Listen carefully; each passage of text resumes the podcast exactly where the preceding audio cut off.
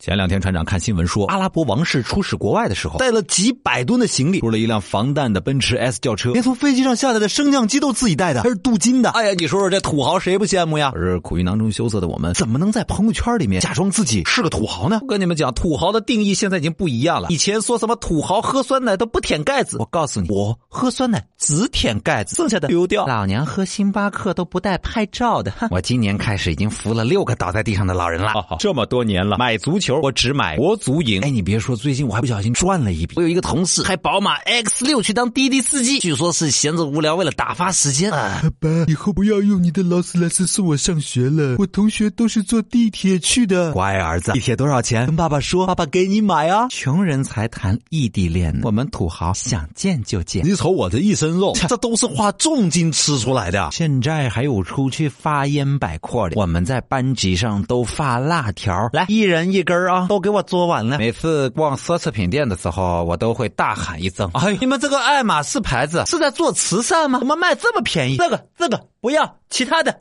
也不要你说说，飞机起飞又延误了，只能坐在 VIP 贵宾室里看电视。给我换到巴啦啦小魔仙好吗？什么王菲演唱会啊？对我坐第一排，自己买的票是肯定当然是黄牛买的了。毕业搬家的时候，别人都在打包，哼，我很潇洒，全扔了，从来不带套。刚买的新手机也不带。你看我这幅画的彩虹渐变色，都是用我的唇膏画的哦。生活条件真的是优越了很多。现在擦屁股用完的纸都不会再用第二遍，一次就扔。不是听小传说的呢，都是特别。有身份特别有钱的这些土豪朋友们，你们是怎么在朋友圈里面显示出自己的身份品味和土豪气质的呢？一起来聊一聊吧！查找公众微信号，找到小传说，每天早上定点更新呐，或者在我们的音频下方直接留言，跟楼上楼下勾搭勾搭，成为好朋友吧！诶诶诶，你们算什么真土豪、真粉丝啊？我每天听小传说都是用流量的，怎么连着播？啊怎么播了三百集了？停机了。